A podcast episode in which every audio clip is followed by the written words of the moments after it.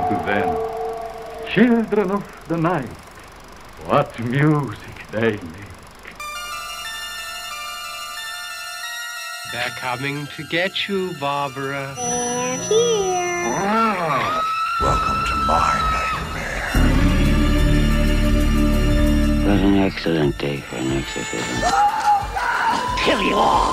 Do you want to die tonight? We don't know what death is. We belong. Here's Johnny. I shot him six times. Onto your butt. Scream for your life.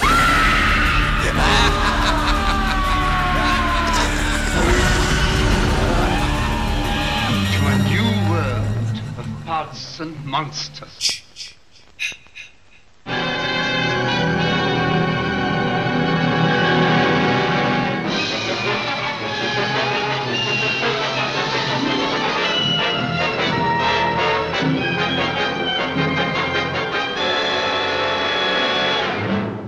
Hi, everybody. Welcome to another episode of Pods and Monsters. My name is Robert, and with me, as always, is Inthea. Hello. How are you, Inthea? Oh, I'm doing okay. We're on day 152, 3, 5, 7. I don't know. Is it really that that day? it is definitely in the 150s Oh. of being in our self isolation. Well, the day is good today for me. You know why? Why? Because we are talking about one of my favorite movies of all time. I'm very excited to do this one. What movie is that? That is 1943's Frankenstein meets the Wolfman. But he doesn't understand. There's a curse upon me. I change into a wolf.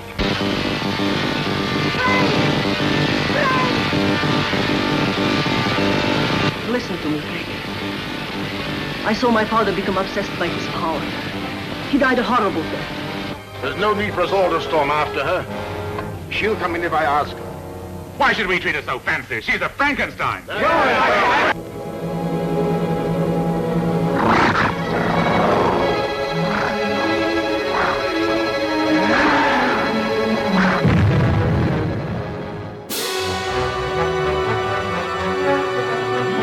Have you ever seen Frankenstein meets the Wolfman? No.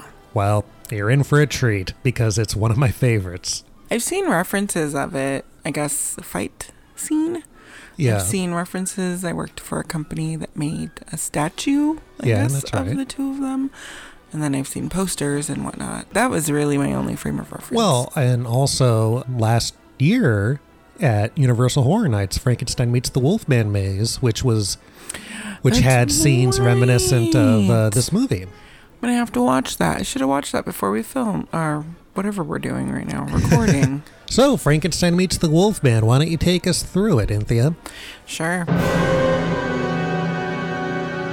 So we open with the Universal Mirror Ball logo, Yep, the classic logo of the 1940s. and we go into our credits, which I really enjoy. It's like a laboratory, mm-hmm. and there's a bunch of vials, and a hand comes in and pours in some sort of substance into another one, and it creates a chemical reaction. So a bunch of fog comes out of this. Yeah, like dry ice. Yeah, and then the credits start to materialize out of this fog, um, Yeah. which I really like, or the vapor, or whatever, um, which I really, really enjoyed.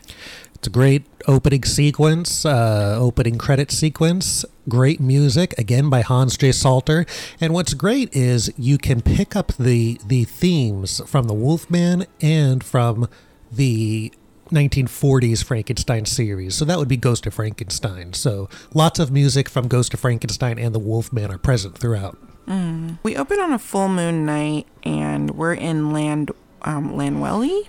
Llanwelly, yeah. Mhm. Llanwelly Cemetery, and two men approach the cemetery.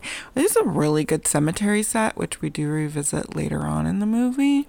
I really like this set. Yeah, this set's great. This opening is one of the eeriest Universal has ever done. Agreed. One so of the far. best. There's more dimension to this movie than there Mm-hmm. has been in previous movies where they Yeah. feel a little flat. I don't know if they changed like the lens or Well, it's a different director. Um, My I- I point mean, is, I really like the cinematography of this movie. I love the depth that we get in it, and we get a lot of just, just an amazing array of different black and white and gray hues. Yeah. Um, so I really like it, and I like that we get more modern cinematography and composition Mm-hmm.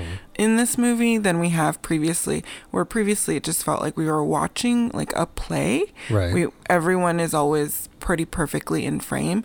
And here we have people in the foreground and then they're speaking to people in the background, or um, there's, you know, the focus is more on people in front Yeah. without there being like a bunch of Vaseline on the on the lens. So we see like people's pores and um, Right. their wrinkles. And so I really, really like that. And I thought that the opening, uh, this is one of the two scenes that really stuck out to me. Right. The use of this kind of framing and composition. So we are at the Talbot Mausoleum. yeah, the Talbot Crypt. And these men break in um, to it. At first, you think that they might actually just kind of work there, groundskeepers, but it turns out these dudes are grave robbers. Yeah, they are grave robbers, and one of them you will recognize, or you may recognize, from the Wolfman. Did you? Was it Martin? No. Martin. No, Oh, that's from it- Dracula. Oh. Uh, no, Is um, it the constable? Nope. I'm thinking. I'm thinking of every movie but the no. One of the grave robbers in this opening sequence plays Richardson, the grave digger from the Wolfman that the Wolfman attacks and kills. oh, well, Same actor, different character. Huh. It's on brand. We end up seeing a bunch of Talbots that have passed. Um, John, another Lawrence, Martin, and Elizabeth, and the men are looking specifically for our Lawrence, Larry, his tomb casket. Yeah. Great. I don't know. Because everyone knows he was buried with some jewels and things. Yep, they want his jewelry. We see some writing, or they read a little bit of what's um, on his tomb. It says he was 31, and I feel like we keep going back to this, and there's absolutely no way this man was 31 when he died. Lawrence Stewart Talbot, who Died at the youthful age of 31. R.I.P. That's it. Well, Lon Chaney Jr., who plays Larry Talbot in this movie, he's really 36. He would have been 34 in The Wolfman, so it's not that far off from being 31. That's a grizzled looking 30, mid 30 year old person. Well, that's what uh, drinking does, unfortunately. So, one of the men, the taller of the two, is definitely creeped out, and they open up the tomb and find it stuffed with wolfsbane. Wolfbane. And I believe that the smaller man of the two recites that good old wolf poem that we hear in the first Wolfman movie.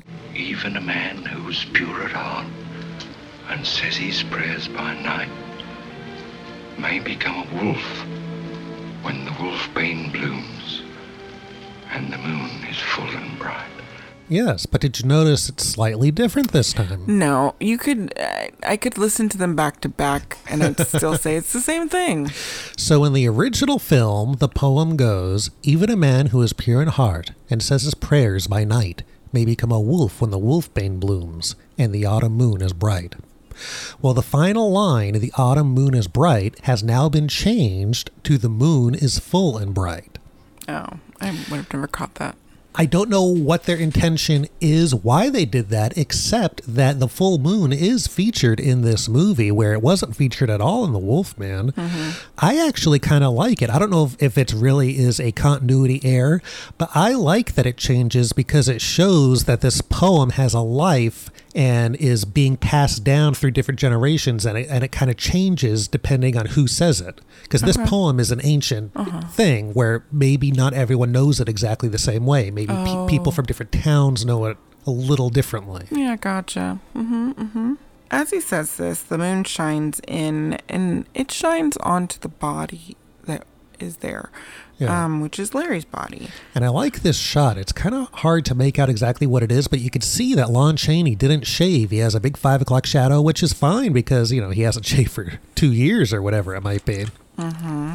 I, I like the way he looks here. They take his ring, and then we see his hand starts to move and come up. Yeah, they're examining the ring, and yeah, in the background, you just see the hand come up and grab the grave robber Very scary. One of the scariest moments in Universal history. And the interesting thing about it is he's not the Wolfman yet. And I don't even know. Obviously, he's brought back to life because the full moon hits him, it, it regenerates him, basically. Uh-huh. But at this moment, he doesn't have hair or anything, but he has long fingernails. So, my question when Jack Pierce did this makeup or uh, and added these long fingernails, was this to show Larry Talbot in mid transformation, or does he have long fingernails because he died and it's been two years of not cutting his fingernails? Well, your nails don't keep growing. Your skin pulls back. That's how your nails look like they're growing. Or, or th- maybe that. Maybe there's, they're going for that illusion. I don't know. I like to think that it's because the the moon has hit him and he is transforming. Yeah. He snatches up that grave robber who, and his little friend um, flees away, or his tall friend flees away. Yeah. And as he's Richardson. as he's leaving, um, the lantern that they had that was like a gas lantern falls. And I thought this was going to be more important. It just shatters. I thought it was going to set everything up ablaze or whatever, but it does not. It's only me. Help me, help. Alive. Help, help. Don't leave me. There's a policeman who's patrolling and he sees a body on the ground. We're now in a village or we're, you know, we're not in the cemetery anymore. And he thinks that it's a drunk man who is asleep on the ground. When he goes to check it out, he pulls up our good friend Larry and he has some sort of head wound. Yeah, He has a gash in his head. Yeah. Do you know how he got that? Um, no. From his father at the end of the first movie, bashing his head in. Right, that makes so much sense, and that's why that they had to do some extensive surgery. Yes. Look at that. The interesting thing is when he, when he has his scar throughout the entire movie, it's a jagged scar on the left side of his forehead, and the monster has the exact opposite on the right side of his forehead. They have matching scars. So now we're in the hospital, and um, our good friend Larry has had an operation um, by Dr. Mannering. Dr. Frank Mannering, yeah. Um, he's questioned by the, the doctor and a detective about how he was hurt and where he's from. He's very distraught as they're talking to him and as they leave him. The inspector just takes his word because obviously they don't know anything um, Right. right now. And it turns out that we are no longer in Llanwelly. Um, so the inspector calls Llanwelly asking about Larry, and he gets another um, policeman who tells him that Larry died four years ago. I wouldn't want him in our hospital. He died four years ago. So the inspector says that Larry is an imposter, and the doctor is very defensive of Larry and doesn't want Larry to be questioned or treated aggressively because he's recovering from major head trauma and surgery. Right. He actually keeps the inspector from um, proceeding with his questioning during this time. It is a full moonlight um, night, and Larry is in bed. Oh no, it's a full moon. Um, we get this really awesome transformation. This is probably the best transformation they ever did. It's really good. It's great. He's sitting in bed and he gets awoken by the brightness of the full moon that hits him. Mhm. And he sits up and then he looks so worried and scared.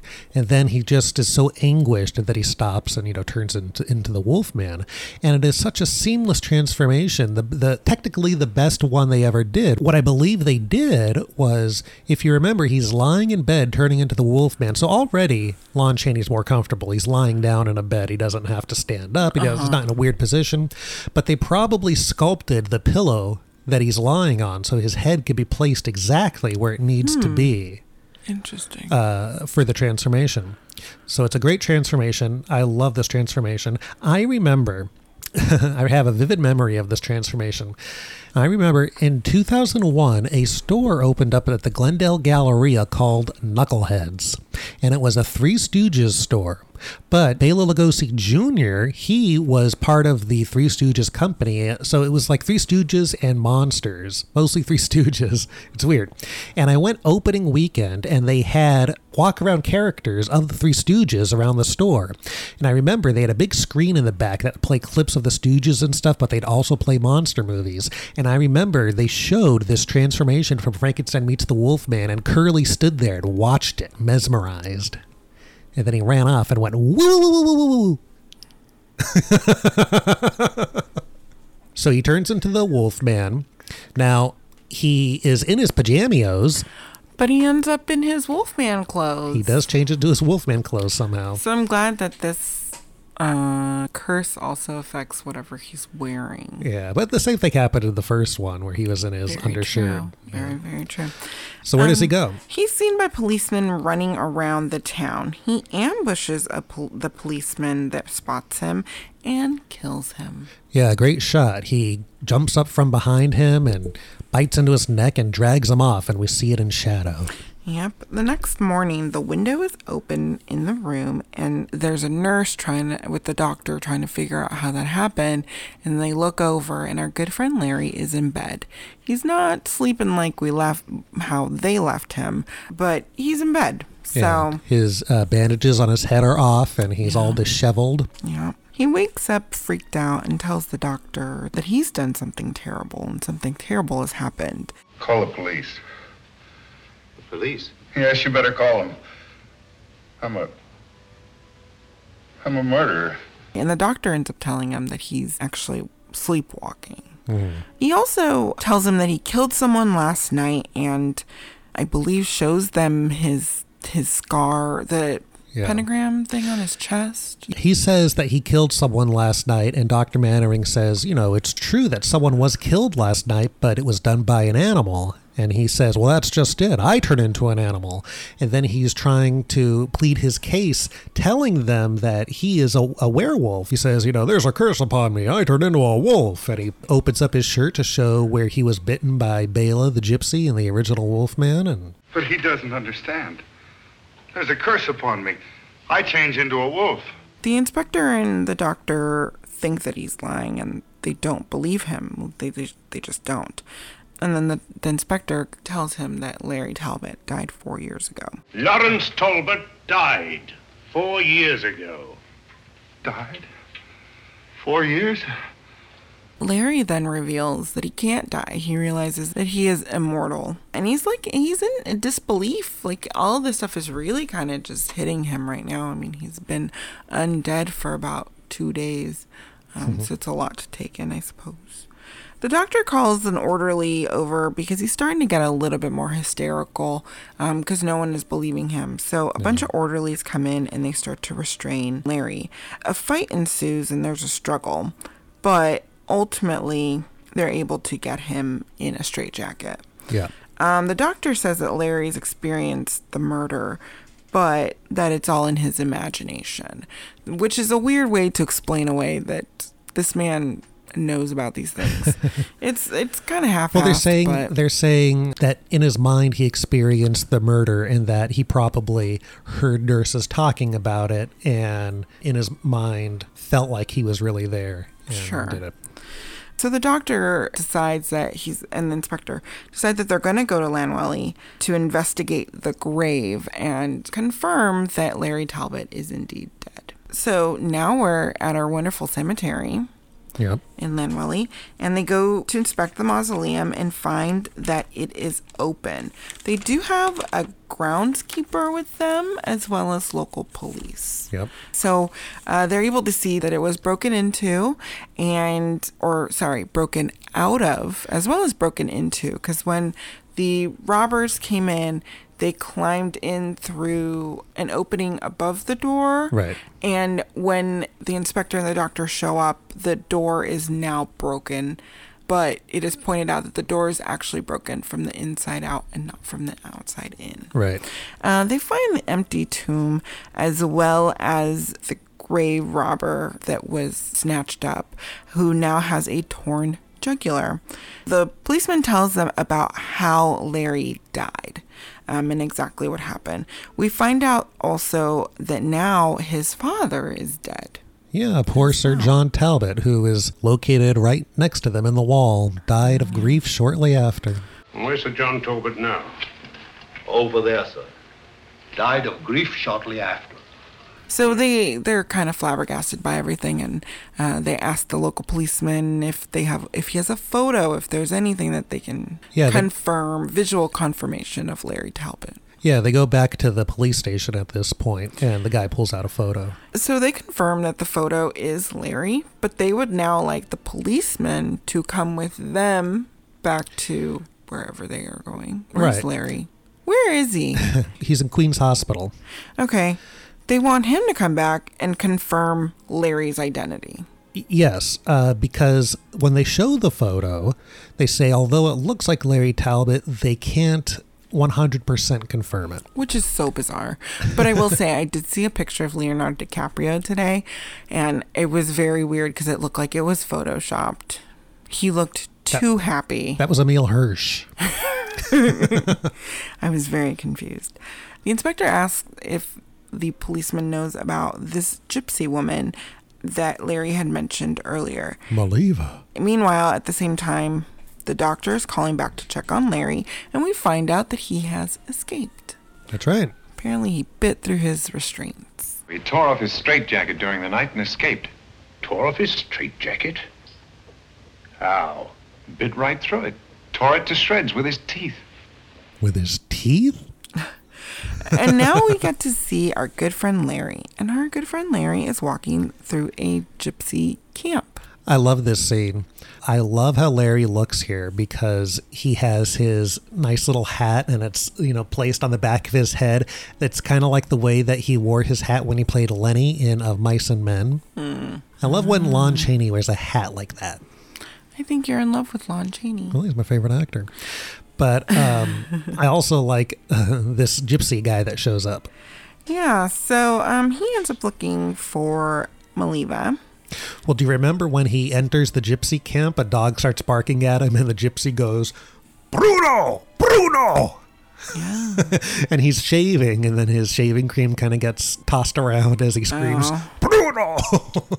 Bruno! Oh, stop it! He ends up having a conversation with this gentleman, and he says that he's been looking all over Europe for Maleva. He asks her for her help. So um, I like how this camp is set up where we get like it's a very small set, like narrow area that we see, and then we go into this tent with her. And so they have a rather intimate conversation while the rest of the camp is kind of watching into the tent. Yeah, so she's there in this camp, and she looks very scared that he has She- arrived and that he's alive. Very freaked out. Yep, yep, yep. He says that he would like to die and he would like to end this. He doesn't want to be cured. He doesn't want any, he just wants to die.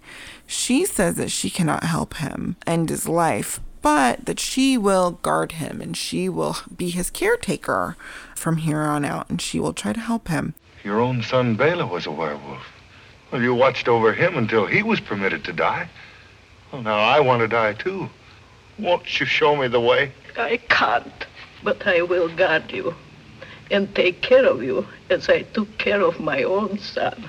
She then offers to take him to a man that she thinks can help him, even though he just wants to die. Who? And so now we get a really lovely um, traveling montage. I love this traveling montage. I love the traveling music here. They I get lo- on a little wagon. Yeah, I love the wagon. I love how we see the mud all over the wheels with Yeah. the change of weather. yep, yep, yep. So we can see that it's taking them a while to get where they're getting. Yep. And they get to, is it Vasaria? yeah, Larry says, "Is that the town?" And Maleva says, "Yes, that is Vasaria." They stop at an inn to ask for Dr. Frankenstein. yes, I told you when we watched the movie. I love this part where they're driving up to the inn, and Maleva says, "Stop!" And Larry makes the sound where he goes, "Ugh." I mean, he's talking to the horses. No, I know, but but then the captions, because we watched this with captions, said he burped. He didn't burp. He was making a sound for the horse, going. "Ugh." Stop! So, the entire time that we are being introduced to the barkeep, we see Larry and he keeps eyeing this barmaiden. Yeah, there's a a woman, uh, probably around I don't know, 18, 20 years old. Yeah. She's standing on a table. I believe she's changing the lights in a chandelier. I for thought the she was candles. lighting them. Uh-huh. Yeah. yeah. And uh, he's just staring at her, Yep, he is very which much. seems weird. She's freaked out. Everyone's kind of like, what is your deal? But the barkeep ends up being very upset and tells them that Frankenstein is dead, which distraughts our good friend Larry. The barkeep pretty much, he's just very rude to them, tells them that the family is no good. And Maleva goes to leave, and Larry is having a moment and he sits down. And the barkeep wants none of this and tells him that uh, he needs to leave. They don't want any of his kind at the inn. Yeah, then he gets aggressive with Larry and tries to pick him up, and Larry gets mad and says, "Oh, keep your hands off me!" And yeah, this guy, the barkeep, his name is Vazec. Vazec, V A Z E C, and Okay, I'm just going to call him barkeep. he's awful. He He's- is very awful. Yeah. Larry is very much distraught and f- is hopeless. Now I must go on living. There's no hope for me to die. But the moon is full and out, so uh, there's uh, something afoot, I guess, as he and Maleva are driving away. Yeah. And what I really like about this is he is on the wagon with Maleva and the and the moon comes out and he looks at it and then he looks down and he kind of pushes into himself where it appears that he's trying to fight it. He's trying to hold it back, trying to make it so this transformation does not happen. I really like that. Yeah, yeah, he's very much in physical pain. So we get another transformation scene. Maliva ends up calling after him, but he takes off running. Yeah, he jumps off the wagon and he and he leans up against a tree and turns into the Wolfman there. Another great transformation. Now we're back in the town, and um, we hear a werewolf howl. And That's vil- his cry. Yeah, and we see villagers already in a mob walking through town. This was a little confusing because I thought that it was pre anything happening, but it turns out that the young maiden that we had seen at the bar in, I don't know, is now deceased and being carried by the barkeep. Yes, so now we know that Larry was staring at her because he knew what was going to happen to her. Because remember in the original movie, he would see the pentagram in a circle uh, to anyone who would be his next victim. Yeah. We can only imagine that that's what he was seeing in her. They don't really play up the whole gypsy aspect of it as much in this movie with seeing pentagrams and all that, but I like to imagine that's why he was staring at her. I don't know if that's a gypsy aspect, but I'd say Well, lore. Well, to the, the, lore movie. that was yeah. set up. Yeah, yeah. We get some villagers who ask if it was the monster. Could it be the monster again? Frankenstein's monster? No, the monster was burned to death with Dr. Frankenstein. The Wolfman is currently not on anyone's radar. Yeah. Um, there's a Nazi man, policeman person, um, who says that she was attacked by a creature who bit her throat.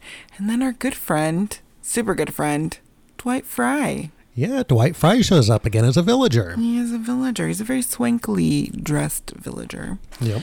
Him and some other villagers question if the monster is dead, dead, and uh, what kind of creature attacked the maiden. And we do at that point hear a wolf howl. The mob is very much ready to take out what like torches at the ready all the time for these people. Yeah, at the sound of the howl, you get a great line from Dwight Frye, probably his last great line of his career, where Oh. he says, What? It's a wolf. That's his cry. and then, yeah, the mob takes off, and great, great music as they hunt the Wolfman. Yep, they track him down and they start shooting at him as soon as they see him. Yeah, Um, he looks so great here, the Wolfman. He runs away and he loses the mob and he falls into the ruins of Frankenstein Castle. Yeah, if you if you remember in Ghost of Frankenstein, the castle was burned down at the end. Now the Wolfman has made his way to the ruins, and that's where they follow him, and he falls into a hole and falls down into the ruins. Yeah, um, which uh, is like a hell dimension or something. I'm not too sure, but it's snowy down there. Yeah, it's the whole thing was a little weird, but whatever. Yeah, Um, it, it's snowy down there, and I really like the music that's in the in the snow. In fact, they use the same music in the ice cavern scenes in the in the next movie, House of Frankenstein. And Do I like ice caverns? yeah, and I really like the music. It goes bung bung bung bung bung bung bung bung bung bung bung bung bung bung bung bung. You're actually gonna put it in, right? Or is it just gonna be you doing that? Just be me doing that.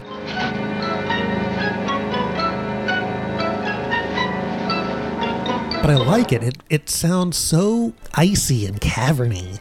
It remind it kind of reminds me of the music in the Calico Mine Ride when you get to the top and see the cave. Mm, mm, mm, okay. And what I like about this also when he falls into the the ruins and, and he's in the snow, Mm-hmm. he doesn't know what to do. So so he's just running around and just kind of jumping on things, and he's acting very wolf like. And He is very animalistic. He's trapped. yeah, and he just lies on his back and starts rolling around. And Yeah, it's very yeah. good.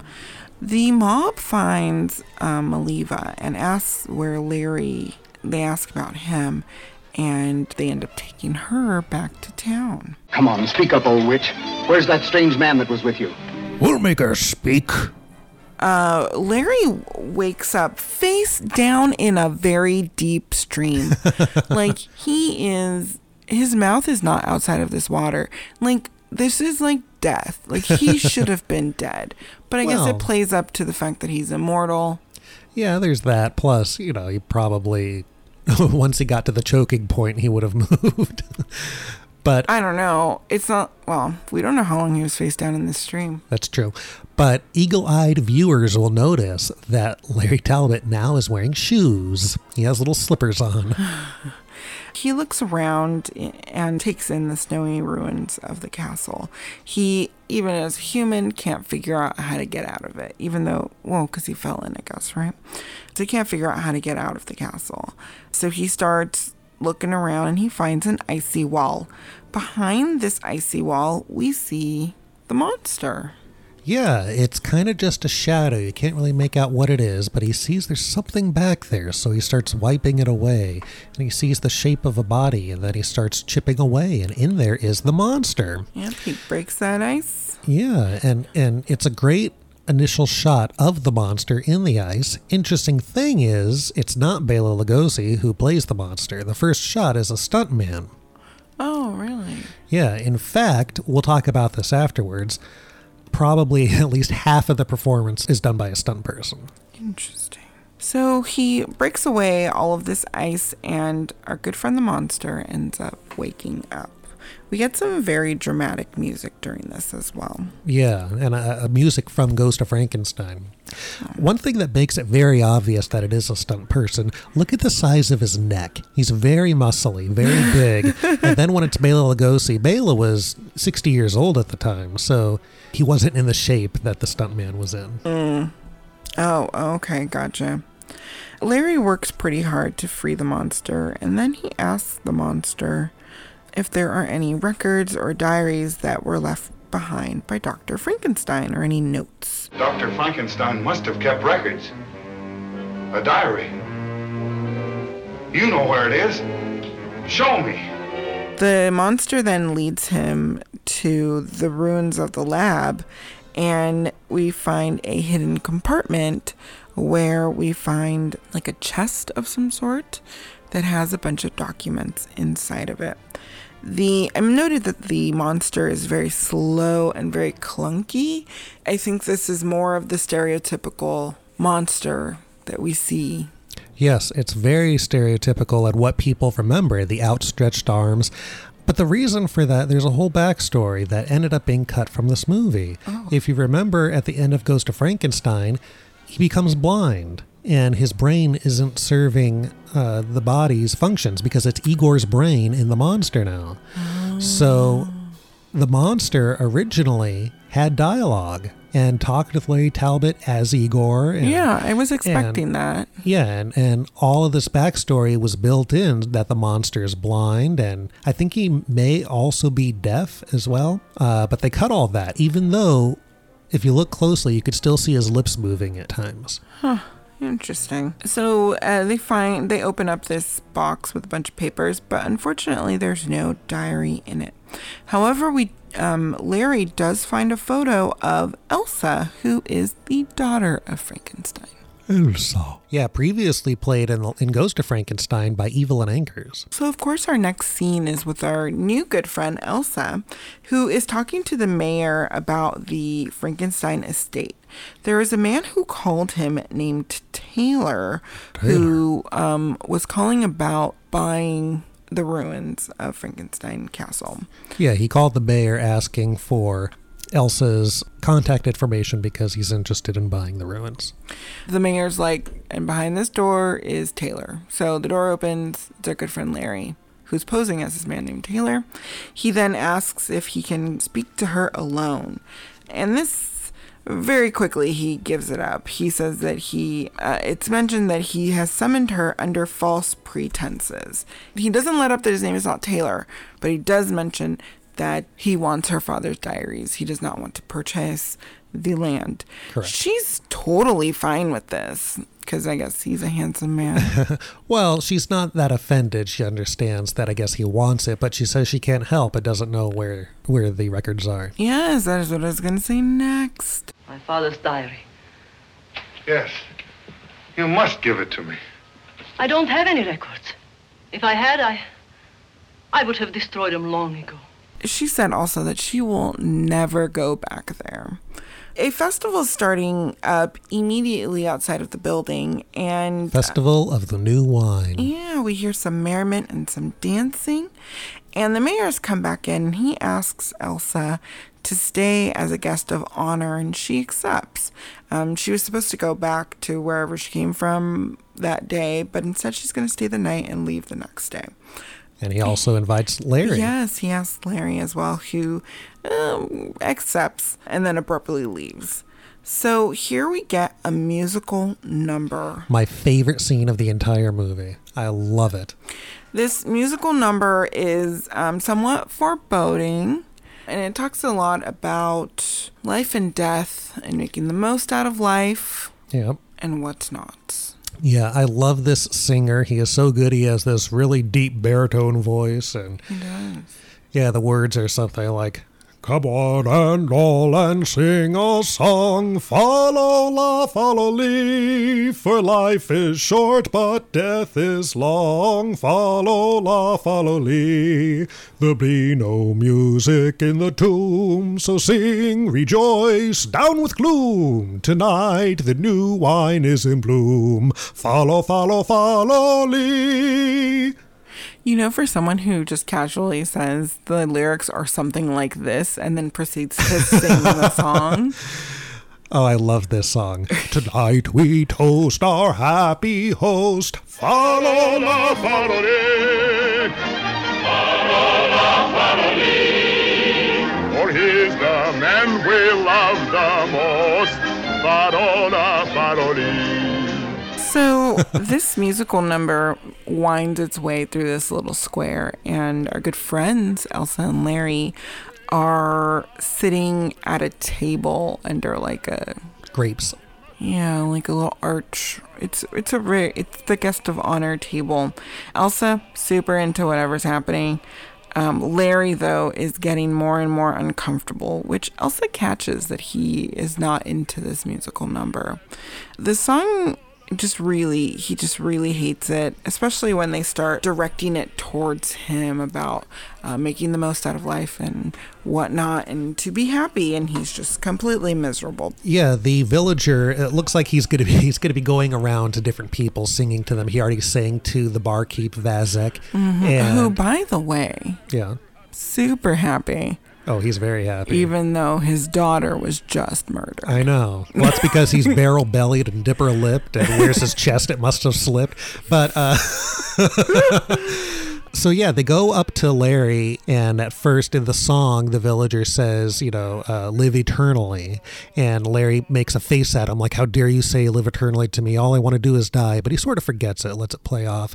But then the line comes, For life is short, but death is long. and that drives Larry over the edge, and he grabs him by the collar and says, Get away from me. How dare you eternally? I don't want to live eternally. Get away from me all. And he starts freaking out. I love it. Stop that! Stop it! Quit that singing, will you? Eternally. I don't want to live eternally. Why did you say that to me? Get away from me. Stay away. Go away, all of you. Let me alone. Stay away. Yeah, he totally kills the party. Um, he yells at everyone, and he really brings down the vibe of the crowd. so they all leave. But just as everyone is leaving, Dr. Mannering shows up and he calls out Larry. Well, you must be mistaken. My name is Taylor. Yep. Turns out that he has been tracking all of the bodies that have been left behind by Larry. Yeah, he followed the newspapers. Yep. He's been uh, following those reports. And while they're having this very intense conversation, the party is still happening, even though it's definitely left Larry alone. And there's a gentleman who comes over and whisks away our good friend Elsa for a dance. The mayor. And so this leaves the two men, and they then start to argue back and forth. The doctor wants to take Larry back to England, and he offers that he can help him and, and care for him. Larry just wants to die. That's all he wants. He tells the doctor that he needs Dr. Frankenstein's diary and that this could potentially help him. Dr. Frankenstein left a diary. In it are his records of the secrets of life and death.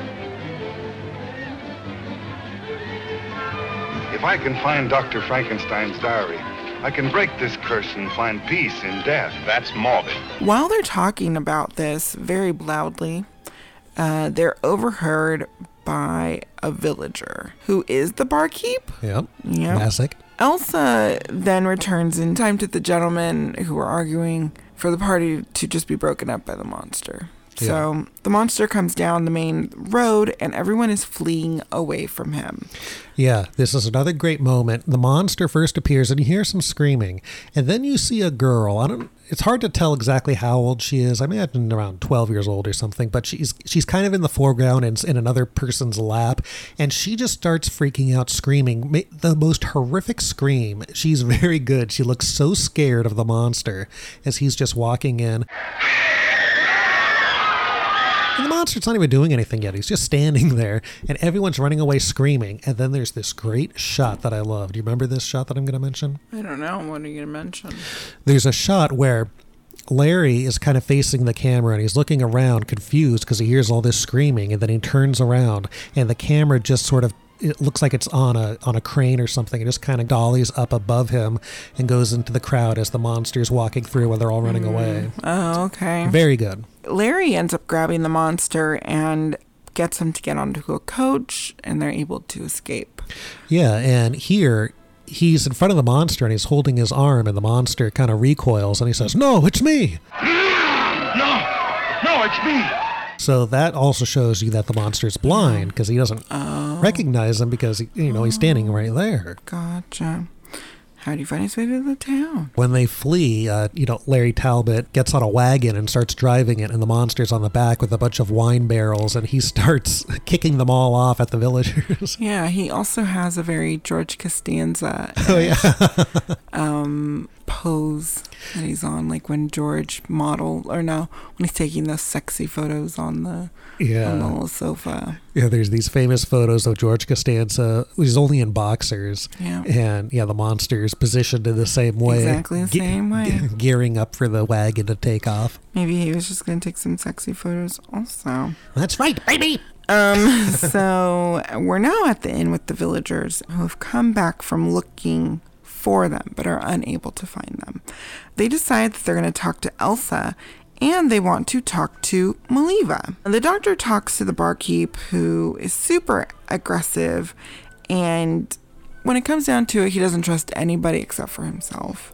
The mayor comes in, being the voice of reason, trying to reason with the barkeep. But the barkeep is just, again, very aggressive, crazy, just jumping to assumptions and fear mongering the crap out of this crowd. The doctor says that he'll go and he'll get Larry and the monster, is what it comes down to. Yeah. Elsa and Maleva uh, end up going with him. Yeah, and Elsa, she doesn't seem to have any problems going to the ruins now. She's like, I know those ruins. I know the way. it's so bizarre because she's like, I'm never going back there. And then this very handsome doctor shows up and she's like, Sure, I'll take you there. Yeah. That's fine. I'll take you to the ruins now. I'll go with you, of course. I promise you, if you'll help me, I'll rid this area of this curse once and for all. So once they find Larry, Elsa tells Larry that she can take him to the diaries that are at the ruins. And he says, We already checked there. And she just, I really like her. This actress pretty much plays the exact same role that she did in um, The Invisible Agent, but she's very no nonsense. And she knows what she wants. And she gives him a please. Yeah, I trust know me. where these are. It isn't in there, I know. Please.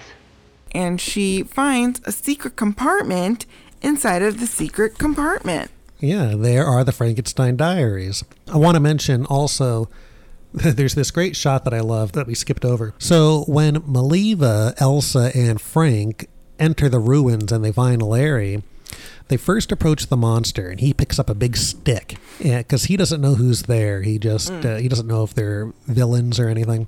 And the monster does this growl, and Bela Lugosi doing his Frankenstein growl is not very good. It sounds like like I can't even do it. It's like all throaty and but then you got to think it's Igor that's really doing the scream, so I guess it's okay. But Um, and then Larry gra- grabs the stick and says, "Steady." Dr. Mannering reads the diary about how to create life, and we also find out how to actually kill the monster, which is just reversing the polarity and draining the energy out of him. Well, if that's the case, then my energies can be drained too. Exactly. They figure that this should be a way to kill Larry as well. Elsa is keeping an eye on the doctor and reminding him that he can't help the monster. We start to see that the doctor is kind of falling into whatever happens to a man of science whenever he gets near the monster. And he just wants to help him out a little. Yeah, he gets more interested in the monster than anything else. Yep. Now- really anything. Yeah, and then, you know, Elsa kind of talks about how her father became obsessed with the monster.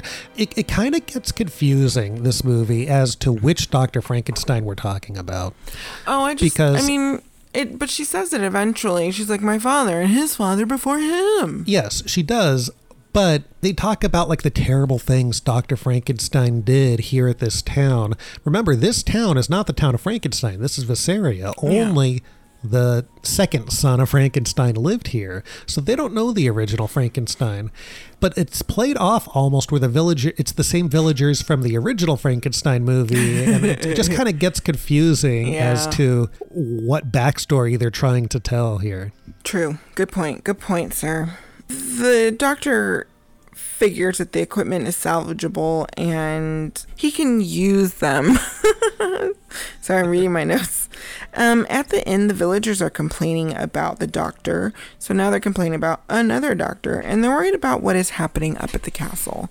Um, we also see that the doctor is getting a bunch of deliveries. The innkeeper has been plotting this entire time. Yes, he has. And he has. uh, the perfect method to kill everyone. Um, like he just wants to murder them, not kick them out. And he's like murder, murder, murder. Yep. Um, the plan is to blow up the dam and drown them. Blow up that dam and they'll all drown like rats. All of them. because it turns out that there's a stream that runs under the castle that they use to generate power and electricity. Yep. The stream is coming from the dam. Yeah, his plan is to blow up the dam and destroy all those monsters. The mayor tries his darndest to shut down this murder plot, but no one has control of the barkeep. Truly, no one has control of this guy. The doctor has set up the lab and it's almost ready. Larry is over it and needs for this to happen tonight. No more wolfing, nothing. Yeah, you can't live through another one of those horrible experiences. It's done. Elsa and the doctor are having a whole conversation where she's like, You need to do this for Larry. Let's go. Let's get this going. Um, and he needs to concentrate on helping Larry and not helping the monster and getting rid of the monster because that's what he promised. Yes, Um, and, he, and she wants him uh, to clear the Frankenstein name. yes. He ends up calling Larry insane. So he still thinks that Larry's crazy. Um, Maleva happens to overhear this and tells him that Larry is not insane, that he is just a man looking to end this curse. He simply wants to die. Um, the doctor agrees to drain the monster's energy and hopes to help Larry as well. He's still not 100% that he can do this for Larry, but he's like, sure, I'll do it. Um, we see that Elsa is worried that he's getting obsessed like her father and her grandfather. Listen to me, Frank. I saw my father become obsessed by his power. He died a horrible death, just as my grandfather did. Yes, I know. You promised the people to rid Vasaria of this monstrous creation. I want to be sure that nothing, nothing whatsoever can sway you. The doctor is going mad. Like, really, we're. It kind of just ramped up all of a sudden, where he just kind of was like, maybe I'll do this. And now um, we see his breaking point, and he says that he cannot destroy this monster, um, Yeah. and that he needs to see it at full power. I can't destroy Frankenstein's creation. Got to see it at its full power. Yeah, for some reason he needs to see it at full power. So yeah, and the the operation has begun. Yeah, so everybody's hooked up to some doodads. There's a lot of electricity. Um, for some reason, Elsa's gone to sleep. Yep. So he goes and he switches the power to instead of draining, it can um, power them both up. And um, it also happens to be a full moon night. That's right. So, you know, shenanigans. There's just so much noise, so much of a ruckus that's Yeah. happening in the lab. Some great electrical machines. Yeah, it wakes up our good friend Elsa. The town people see the ruckus. They don't hear it, but they see it. You see the lights flashing. Apparently, they're nosy and they're looking at the castle. Um, and they see that. So we see the monster start to wake up. Yeah, uh, Elsa starts screaming, "You're making him strong again!" And I like when the monster's being powered up. You just see his cheeks start moving, where he's like, Oh, this is a audio medium. Yeah, his che- his cheeks his cheeks start to twitch, showing that he's getting energy into them. And then there's this great shot where remember you were talking about how the movie doesn't really have these these uh, Vaseline type images. With, Yeah, uh-huh. Well, this is the one shot that is in the movie that's like that, where it's just the monster's eyes and they open up. It just seems like nothing now, but in the initial cut of the movie, that would have been him gaining his eyesight back, and it would have been a big ah. moment. Oh. And then when he's finally at full strength, he has this hideous grin and he looks over at Elsa. Yeah, she then tries to stop this and ends up blowing up bits of the lab. Not the lever, you'll blow the machine to atoms. Yeah. Meanwhile, the innkeeper has been setting up explosives on the dam. Yep. And he's setting up those charges. So the moon has come out, and we see another transformation from our good friend Larry. He turns into the Wolfman. Yeah, a great transformation. And at the same time, The monster is attacking and chasing Elsa.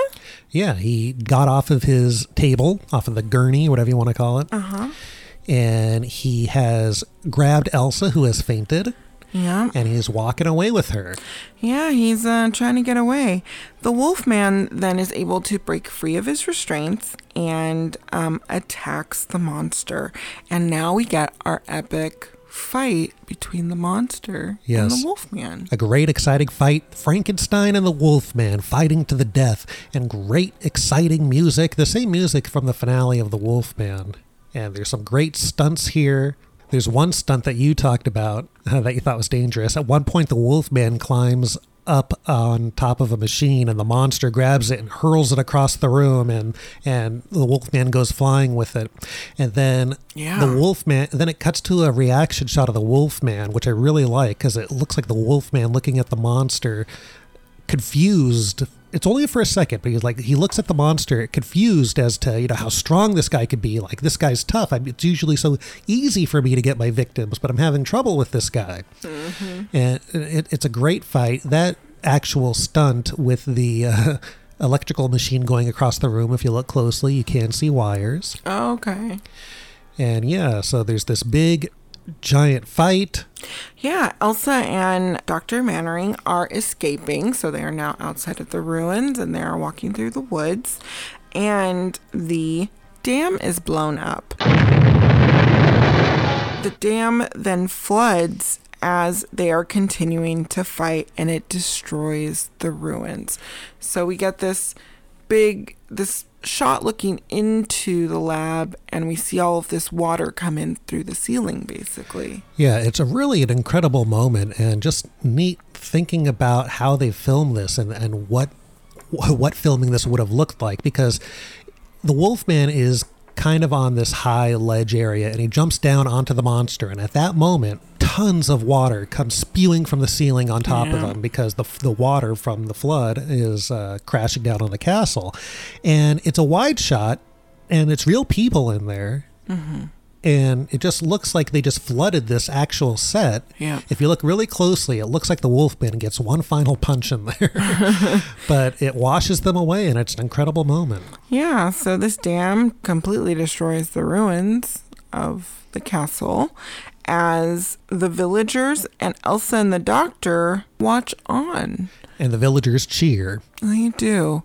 So, uh, castle's destroyed, and then uh, it's the end of the movie. Yeah, The end. that's the end. The monsters are washed away, and uh, that's well, I it. don't know that. I just know that everything was washed away. But really, anything goes with this whole series. Yeah, the whole town of Vasaria got destroyed after that. I did think that the town would have gotten destroyed because it seemed like they were definitely downhill from Yeah, it did seem like that, but because if they not. keep saying the village, you know, the castle on the hill, yeah, and there's a dam behind that castle, maybe Vazec built a little dam in front of the village. entirely possible. But yeah, so the end. That is the Frank. What is this? Frankenstein meets the Wolfman. Frankenstein meets the Wolfman. What do you think? Yeah, um, I enjoyed it. I did enjoy it. Yeah. Yeah. I love I didn't enjoy movie. the ending. I will say that though. You I know- thought it was a little abrupt. The fight? I mean, the fight's great, but I need a little bit of a Oh, more of a cleanup? yeah, just something. Well, maybe there's something that uh, subconsciously you're feeling was missing. Can you think about it? No. Well, the destruction of the town. Uh, more of a love story between the doctor. Well, there's one thing in particular that everyone has always questioned that was never wrapped up. The inspector? Oh, what? What happened to Maleva? What did happen to Maleva? She was in the castle. yeah, they did not take her. No. We didn't see her like leave either. No. She loves Larry. They Was must like, have believed her alone. No. no, no, no, no, no. But yeah, no one knows what happened to her. Did she wash away with the monsters? Hmm, I hope not. Maleva's good people. Yeah, that's sad. I like Maleva. So I love this movie. I do agree that the second half of the movie does get a little slow for a Mhm. while when they're setting up all the equipment and stuff and getting ready for the operation. Yeah. But the first half is incredible. I think this is an excellent sequel to The Wolfman. Oh, good. For a Frankenstein sequel, it's not the best, but I feel like this is way more of a Wolfman movie than it is. yeah. It, I mean, it definitely is more of a Wolfman movie. Yeah. Well, you want to talk a little bit about the making of? I have a lot of stuff for this one. Sure. Here we go. Frankenstein meets the Wolfman from Universal Studios, 1943.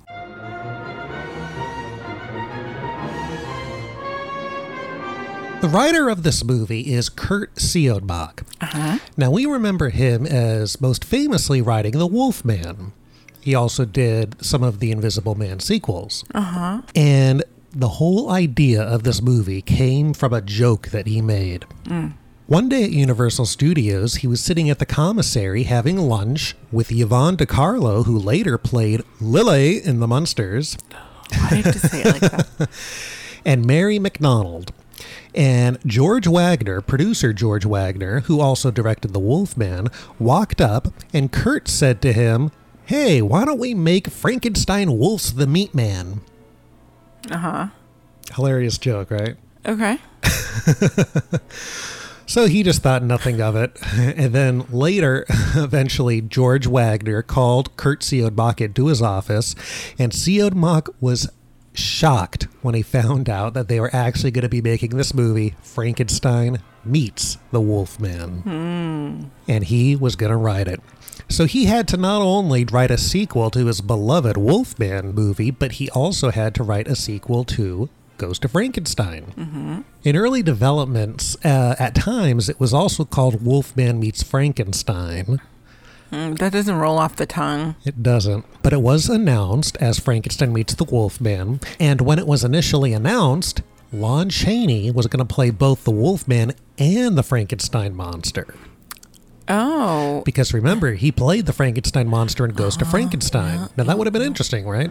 I guess so, but that fight scene would have been weird. Well, it would have all been done with stunt doubles. I mean, most of the fight scene, it, current, as it currently is, is stunt doubles. Oh, good point. But yeah, it would have been done with stand ins and stunt doubles, but it was eventually decided it would have been too cumbersome, too hard for Lon Chaney to play both roles. Mhm. So at the very last minute, they decided to go another way and hire Bela Lugosi to play the monster. Now, that was only a natural choice because Bela Lugosi played Igor. And if you remember at the end of Ghost of Frankenstein, the monster gets the brain of Igor and talks like Igor. So now, instead of Igor's voice being dubbed in over Lon Chaney's performance, Mhm. Bela Lugosi could just play the Igor Frankenstein monster, and that's that. It is interesting that the monster gets Igor's brain, and it's almost like he takes on Igor characteristics now, like his facial structure starts to look like Igor because it's Bela Lugosi now. Uh huh. Uh, but I mentioned it earlier that in the initial script, the monster had lots of dialogue Mhm. spoken as the Igor monster, and it was shot that way. Okay, I was about to ask if it actually there was footage of it at some point. I guess. Yeah, the initial screenings had all the dialogue. That's that's how it was shot. So, the budget for this picture was three hundred thousand dollars. Nice hefty budget at the time. Mm-hmm. It began shooting on October 12th, 1942. The director of this movie was Roy William Neill. As I mentioned, he is a very capable director Mhm. and made some good Sherlock Holmes films for Universal. Oh, okay. His movies seem to be very atmospheric, as is Frankenstein Meets the Wolfman. Yeah, I really like his style. And as I said, Curt Siodmak ends up writing the movie, who has a big history of writing monster movies. Mhm. Let's talk about the cast. Yes. Starring as Larry Talbot, we have Lon Chaney Jr. At the time, he was 36 years old. Mm-hmm. It's interesting. Around this time of making this movie, remember World War II is in effect. It's it's being fought, and Lon tried to join the Marines around this time as a cook. Um, Cook. Yeah, he he didn't get in, but after the movie finished wrapping, he did join the army, but he was soon reclassified after that, so he didn't really end up doing much with the army. Oh, okay. We talked a lot about Lon Chaney in the Wolfman episode, so I won't repeat all that, but let me give you some thoughts of what Ilona Massey thought of Lon Chaney Jr. Ilona Massey, she played Elsa Frankenstein in this movie. Okay. I think Lon Chaney is one of the nicest, sweetest people in the world. It was a great deal of fun. You know, it took four hours to put on his makeup, and when it was on, it was hot under the lights. It was very difficult for him to eat. He mostly had soup, which he sipped through a straw, and just for fun, we put hot peppers in it. What? We had a lot of fun. I never had any difficulties with my co stars, but Chaney was something special. Very nice. That's really mean of them. Um. Well, you got to play pranks, and you know Lon Chaney Yeah. was king of the pranks. Oh, wasn't he? Remember, he used to uh, he, he used to wrestle people and destroy dressing rooms, and did all those pranks on Evelyn Ankers and the Wolfman. Mm, mm, mm, okay. Uh, did he have children? Lon, yeah. Yeah. Okay. Was he Uh, married? He was married. We we talked a little bit about that in the Ghost of Frankenstein episode, remember that. where he wanted to adopt the girl in the movie. Yes. Uh, he I do had remember that. yeah he had children from a previous marriage, but he wanted um To collect more. well he wanted a uh, child with his current wife. oh. oh. Since we were just talking about Ilona Massey's thoughts on Lon Chaney, why don't we just skip to Ilona Massey playing Elsa Frankenstein? Mm-hmm. We first saw her on Pods and Monsters in The Invisible Agent. Yes. If you remember in Ghost of Frankenstein, the role of Elsa Frankenstein was originally played by Evelyn Ankers. Mm-hmm. She was not recast. I think a big reason for that is Evelyn Ankers also played Gwen Conliffe in The Wolfman, and it would have been way too confusing to have such a, a prominent character be the love interest again. Even though other characters do appear. Uh, yeah, I would say that would actually be very on brand of them. I, and I would have just said, okay. Yeah. I just think Gwen was such a big part of the Wolfman, you can't really do it with that. You could do it with the smaller actors. I guess. Here are her thoughts on being in Frankenstein Meets the Wolfman. Mm-hmm.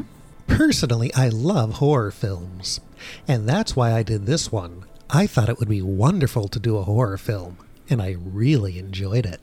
That, vo- that voice was interesting and good for her. Yeah, so she had a good time, which, if you remember, for The Invisible Agent, she didn't really care for that movie, even though mm-hmm. I think her role is stronger in The Invisible Agent. Agreed. Actually, it's almost the same. Next, we have Bela Lugosi playing the Frankenstein monster. This is his first time out as the monster, which is interesting because rumor has it that he turned down the Frankenstein monster in the original film, and Boris Karloff took it thereafter. Mhm. He was 60 years old at the time, so he was already, you know, pretty old to play the monster. Mhm. But he did a decent job, I suppose. I when you think about that, it was originally going to have dialogue, and it's the Igor monster. He does a much better job when you think about that backstory. But Yeah. the way that it ended up being, he ends up being my least favorite Frankenstein monster in the series. Yeah, it's not a particularly compelling. Yeah, even though he did have more to do than Lon Chaney in Ghost of Frankenstein. Mm. As I said, Lugosi turned down the Frankenstein monster in 1931, but he ends up playing it here, and you wonder why. Well, the reason is the reason is he was desperate for work at this time. He sort of became, you know, he wasn't a big star anymore uh, when he was in the 1930s, Yeah. and now he's in these low budget horror films, and he he just wanted the work, and he would have done anything. Yeah. When he played the Frankenstein monster in this movie, he would arrive at the set at 5 a.m. Mm-hmm. The makeup took around four hours to put on. Now remember, this is a 60 year old guy, so this is this is tough for him. I am not anywhere near 60, and already it's too much for me. The headpiece that he wore was five pounds. Um, I believe it was a rubber headpiece by this point. Um, it used to be built from scratch from cotton and collodion when Boris Karloff played the monster, but I think starting with Lon Chaney, they had a rubber headpiece. okay. And that would be lighter? I'm not sure if it would be lighter or not, but it would be a lot faster to put on. Oh, okay. Uh, the boots that he wore weighed 20 pounds together, apparently. Why? Because they're big, heavy boots. In the original Frankenstein, they were asphalt worker boots. So he had to be at the studio at 5 a.m., but he would wake up every day during the shoot at 2:30 a.m. because he would have to soak in a hot tub to prepare for his long days. He would Hmm. just need to relax and really psych himself into playing this role. Yeah. Now, because Bela was 60 years old and not in the best of shape, he did have a lot of stand ins. I told you that the first shot of the monster, when we see him in the ice, it wasn't Bela Lugosi, it was one of the stunt doubles. Mm-hmm. Now, there's been lots of talk as to who was the stuntman that played the monster in this movie. Mm-hmm. For years, everyone said it was stuntman Eddie Parker, who ended up doing stunts for a lot of Universal movies. But in recent years, it was discovered that it is more likely Gil Perkins, a stuntman and actor. So I think people know now that Gil Perkins played the monster in the movie, and Eddie Parker played the Wolfman in in the Wolfman stunts. Oh. I think that's how it happened. Uh, there are, there is some talk that maybe Eddie Parker did play the monster in a couple of scenes. It's hard to tell, but I think people are pretty much in agreement that Gil Perkins was the main stuntman for the monster. It's very weird to me that this cannot be confirmed. Yeah, well, yeah. I guess they didn't have all the documentation back then. I guess. Yeah, Gil Perkins, you know, he did a good job. Uh, he played the monster a lot in the movie because Lugosi needed the help. Mhm.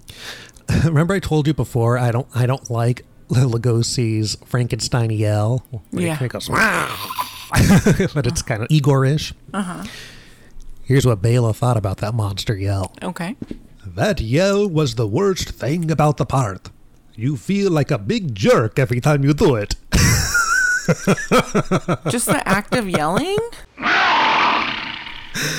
well, roaring like the monster. Because remember, he, you know, he was this fancy actor who who thought of himself as being better than playing a monster and yelling around, not having dialogue, which mm. which that's why he turned down the initial part because there was no dialogue but now he's kind of forced into doing it but the thing that doesn't make sense about that really is he had dialogue throughout this whole movie so Yeah. know. During production, because he was 60 years old and out of shape, he did collapse at one point. Oh no. I believe it was during the um, the ice scenes when he's in the ice with uh, Larry Talbot. Mhm. And there's a behind the scenes photo of them standing together where the monster looks really thin. And I think that they took all the padding off of Bela Mm. and had him continue once he, you know, came to. Gotcha. Next, we have Maria Ouspenskaya as Maleva. She's reprising her role of Maleva from the original Wolfman. Mm-hmm. She is one of my favorites. I love that performance. Maleva's great. She had an accident in the movie, and it happened to be the same day that Bela Lugosi collapsed. Oh no. Earlier in the day, they were shooting the scenes of Maleva and Lon Chaney on the carriage traveling. Well, at one point, that carriage ran over her foot, breaking her ankle. No. Yeah. Poor Maleva. Poor Maleva. uh, she died uh, six years after this film in 1949 due to a stroke and severe burns. Severe burns. She fell asleep smoking one day and place caught on fire and she Oh had severe burns. Gosh. Um, I don't think she died exactly from that. I think she lived a while after that and then eventually died of a stroke. Ugh. Unfortunate. Yeah. Patrick Knowles plays Frank Mannering. Now, this is an actor from The Wolfman that is back as a different character. Mhm. Patrick Knowles in the first Wolfman played Frank Andrews. Now he's back playing Frank Mannering. So many Franks. yeah, there's Frankenstein, Frank Andrews, Frank Mannering. So, yeah, not only is he back in the sequel, but his character has the same first name. So Yeah. it, it could get a bit confusing. And what's the name of the actor again? Patrick Knowles. Not Frank. In the original script, his character was not Dr. Mannering, but Dr. Harley. Harley. Did you recognize the mayor in this movie? No. Well, the mayor was Lionel Atwill. I I'm, I remember this name. yes. He was Inspector Krogh in Son of Frankenstein with the wooden arm. Uh huh. He was the evil assistant to Dr. Frankenstein and Ghost of Frankenstein who put the brain of Igor into the monster. And now he is the kindly mayor of Vasaria. Wow. Three days before shooting began, Lionel Atwill was sentenced to five years probation for perjury over those sex orgy parties I told you about before. Oh my gosh. Sex, the sex orgy parties. Yeah, he used to have orgies, and I guess one of the. Are there any other kind of orgies? and I don't know. I guess uh, I think one of the participants or actresses came out and told about it, and there was a trial, and he lied. Well, after that, no other studio would hire him but Universal. So he, again, like Lugosi, was desperate for work and would take anything. After he did the film, he later appealed his perjury conviction and he was exonerated. So even though he was no longer uh, convicted of perjury, I think he still had this reputation, this strange reputation of having these orgies, and studios didn't really want to. What going on? They're like, we're gonna Use use a him too much. liability. Playing Inspector Owen is Dennis Hoey. I'm sorry? Dennis Hoey. Hoey? I don't know, H O E Y. Hoey. nope. I don't get that reference. He was also in a lot of Sherlock Holmes movies. Oh. He uh, played an inspector a lot. He has an inspector face. Remember Vazec? I do. The, the awful barkeep? Yeah, he's he's the worst. He's played by Rex Evans, and he played a constable in The Invisible Man Returns, and he also has an uncredited role in The Picture of Dorian Gray. Oh, okay. Playing Rudy, we have. Who was Rudy? well, they never say his name in the movie, but this is Dwight Frye. Oh. You said that with with such confidence that I'm like, oh no, there's totally a character that does not ring any bells whatsoever. Uh, Dwight Frye, we know him very famously from Dracula and Frankenstein and in Bride of Frankenstein, and he had small roles in the other Frankenstein films as well. Yeah. Now, this is the last time, unfortunately, that we see him in a Universal Monster movie as he died later this year in 1943 of a heart attack. No, he was so young. Yeah, it, it was pretty sad. I think one night in Hollywood, he went to a screening of a movie with his wife and son. And after the movie, they got on a bus to go home, and he had a heart attack on the bus and died. Oh my gosh. And he, he was 44 years old. How awful. It's very sad. I love Dwight Frye. Yeah, I like how you tried to do an impression of Dwight Frye saying it was very sad about him. Yeah, I, I, kind of gave, gave up like- halfway through. Yeah, and it sounded like Peter Lorre more. Dwight Frye. Playing Bruno. Remember Bruno? Nope. Let me give you a hint. Bruno! Oh, gotcha. Playing Bruno was Moose the dog. Oh. and this was Lon Chaney's dog, who also played the wolf that bit him. Yeah, because he The was like, Wolfman. "Let me have that child. Let me have that dog." Exactly. The makeup was again done by Jack Pierce. Uh, this time he really had his hands full as he had to do not only the Wolfman, but the Frankenstein monster. Uh-huh. The interesting thing, though, is there, I've seen behind the scenes photos of Lon Chaney being made as the Wolfman for Frankenstein Meets the Wolfman, but I've never seen a photo of, of Jack Pierce making up the monster in Frankenstein Meets the Wolfman. Maybe his assistants did. Yeah, I'm re- I'm wondering that. I don't have any proof to back that up, but I've never seen a photo. Again, Lon Chaney has said about this movie, uh, the transformation scenes, they actually would put little nails in his skin to keep him in place. That's what he said. No, Yeah, I don't know if I believe that, but that's ridiculous. That is a preposterous thing to say. yeah. This movie has a great musical score, one of my favorites, done by Hans J. Salter, the premier Universal Monster movie composer of the 1940s. Yep, yep, yep, yep. and he scored that great follow lolly lee song that great follow lolly la song Folly lolly la. follow la follow lee uh, and the lyrics were done by Curt Siodmak. Ah. so they actually got a great pop hit and you know who performed that song Who? his name was Adia Kuznetzoff Kuznetzoff no, I'm never gonna correct you on that one because I don't know. I don't know much about him, but I love his performance. so I mentioned earlier that the monster had lots of dialogue. Mm-hmm. Here's what Curt Siodmak said about the dialogue that they filmed for this movie. He said in an interview once, "Do you know why they took the monster's dialogue away? Because Bela Lugosi couldn't talk." They had left the dialogue I wrote for the monster in the picture when they shot it, but with Lugosi, it sounded so Hungarian funny that they had to take it out. Seriously. Lugosi was good as Dracula because it supplied him with a Hungarian part, but a monster with a Hungarian accent? Huh. Now, I always heard that that that the producers saw the performance and were laughing at Lugosi's accent and had to cut it. But the thing is, he would have used an Igor voice, and they did do the voice that goes to Frankenstein. So I, I don't quite understand that. I would assume that the reason that if that's the case, that it would be because there's less. There was less talking in Ghost of Frankenstein Yeah, than there there- would be in this, you know, hour plus movie. Yeah, there would be, but yeah, I don't know. But I, I, I just never bought that as an excuse. So I'm going to read you some examples of the dialogue because I have in my hands the actual script for Frankenstein Meets the Wolfman. It's a book of the script. It's not the actual script, but go ahead. Yes. Uh, so th- the scene I'm going to read to you is a deleted scene. Okay. There was a scene right after Talbot breaks the monster from the ice, Oh. and they're sitting by a fire in the ice having a conversation. Okay.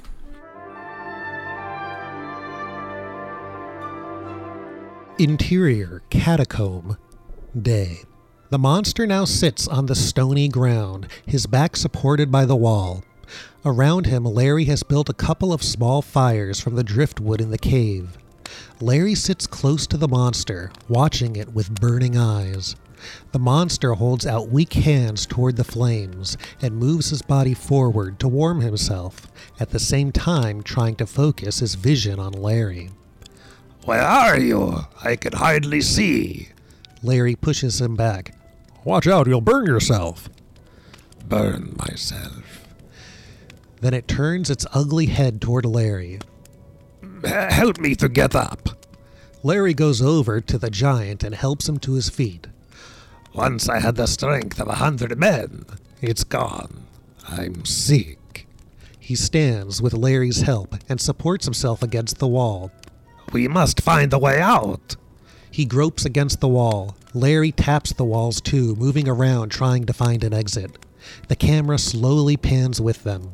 As they search, Larry says, Well, how did you get here? The village people wanted to kill me. They burned the house down. Dr. Frankenstein died before my eyes.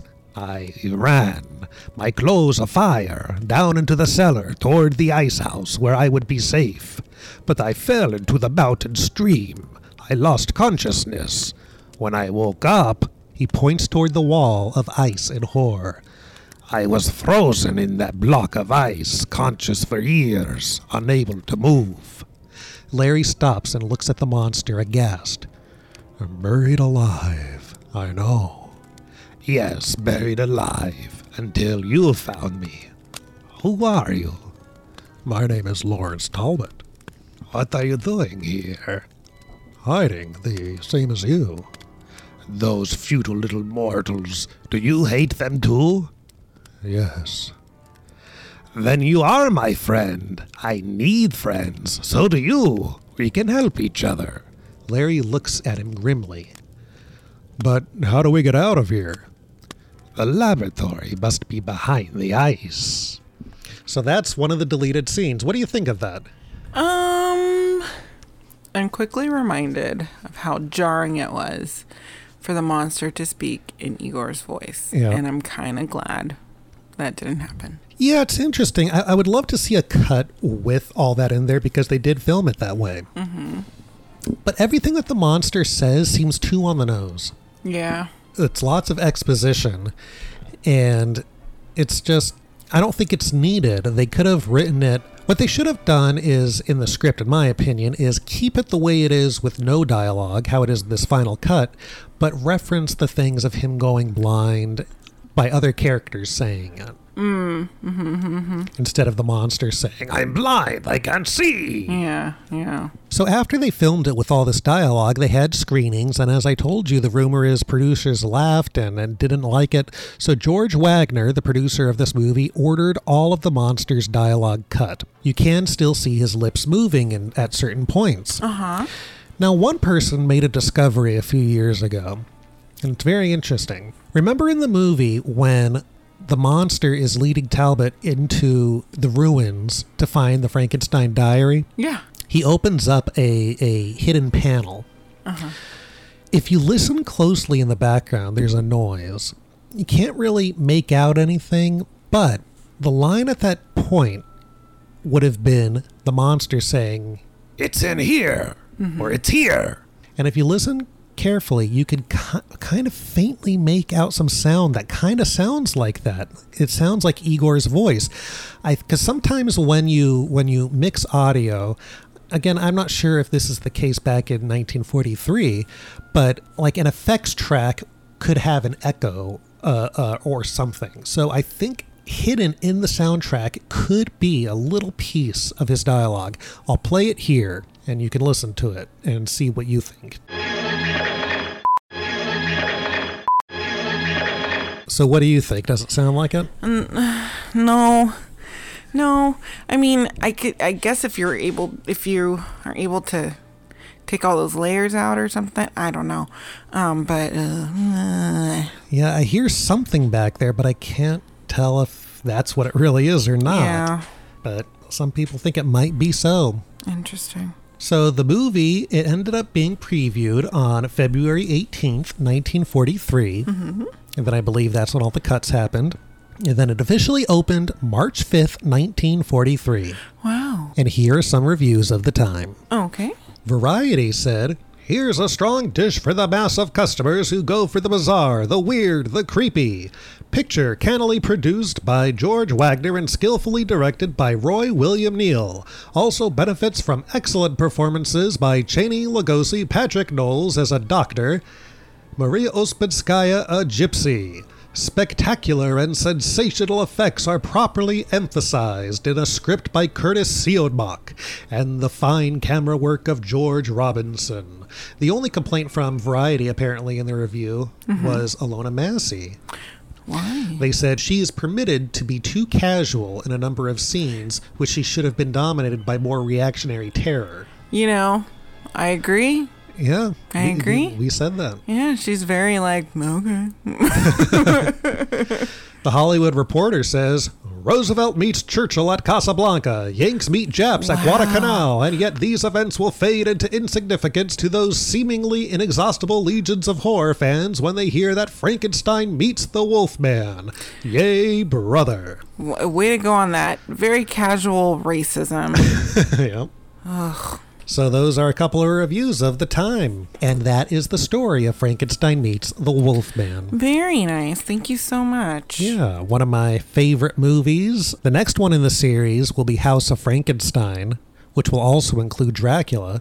Now, that one, House of Frankenstein, might be my favorite movie of all time. Really? Now, I don't think it's the best movie of all time, Just but it's my favorite. I, I've watched it probably more than any other movie, and I can't wait to talk about that one. Is it the first of the houses? Yeah, there's only two House of House movies. There's House of Frankenstein and House of Dracula. Mm, okay. And then there's House and House 2, the second story. Yeah, yeah, yeah. None of them. None of these movies with kid and play in them. No.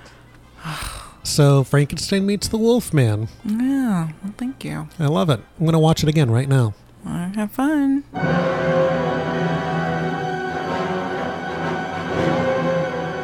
Inthia, where can everyone find us? You can find us at podsandmonsters.com on the interwebs. You can also find us at Pods and Monsters on Twitter and Facebook, as well as Pods and Monsters Podcast on Instagram. We've updated our list going out to the end of the year. And if you would like to get in touch with us, please feel free to email us at podsandmonsters at gmail.com or slide into the DMs on any of those social media platforms. If you have enjoyed our podcast, please, please, please, please leave a review a rating and a review on iTunes or anywhere you listen to podcasts. We would greatly appreciate it, and we um, really appreciate the feedback as well. Also, our good friend, friend of the podcast, Aiden Casserly, um, had us collaborate with him on a about a five minute Dracula illustration video that is up on his site. We also link to it on Facebook, and uh, you you can find him on all the socials as well. And we'll include it in the show notes to this episode, and you can go um, hear us talk a little bit about Dracula as he does this amazing drawing. That's right. So for Pods and Monsters, my name is Robert. My name is Inthia. And remember, for life is short but death is long. Follow law. Stop that! Stop that singing, will you? Eternally. I don't want to live eternally. Get away from me, all of you. Get away. Stay. up. Bye, everybody. Yeah, I guess that's pretty fitting, um, considering the times we're living in. So please stay safe. Wear a mask if, you know, please, uh, so we can leave the house sooner rather than later. Bye. Bye.